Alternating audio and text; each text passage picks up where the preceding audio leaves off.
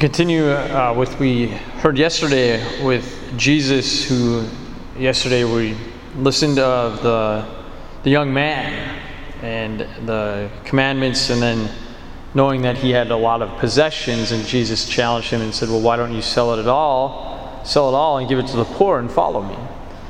So today in Matthew we hear very similar things. Uh, amen. I say to you it will be hard for one who is rich to enter the kingdom of heaven.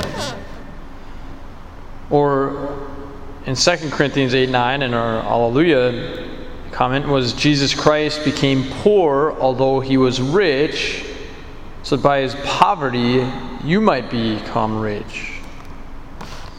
And Jesus is, once again, um, as we continue to walk through the scriptures, how powerful he is.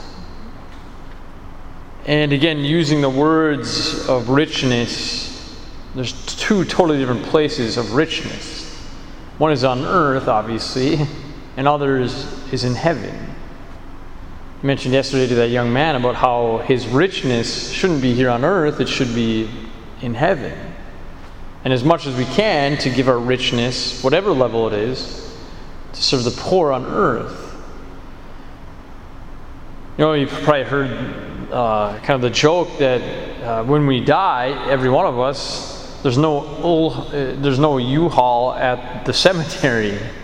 There's nothing left. I mean, and then the goal is to get to heaven, right? And how do we do that?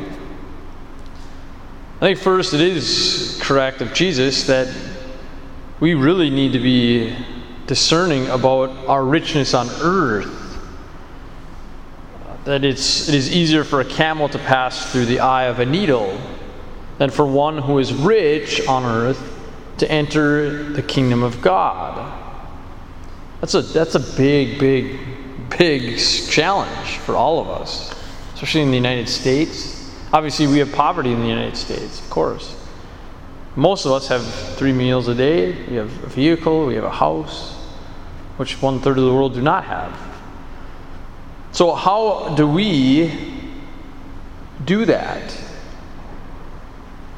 And these are those deep questions that Jesus are still asking us today.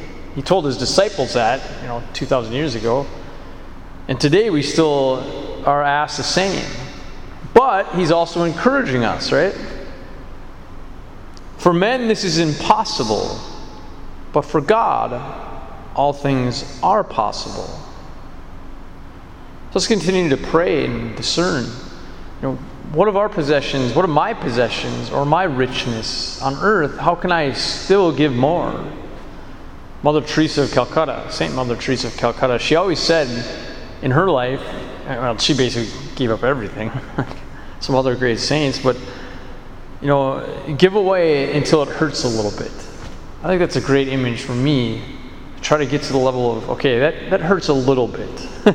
just to help me grow to keep going and going and going.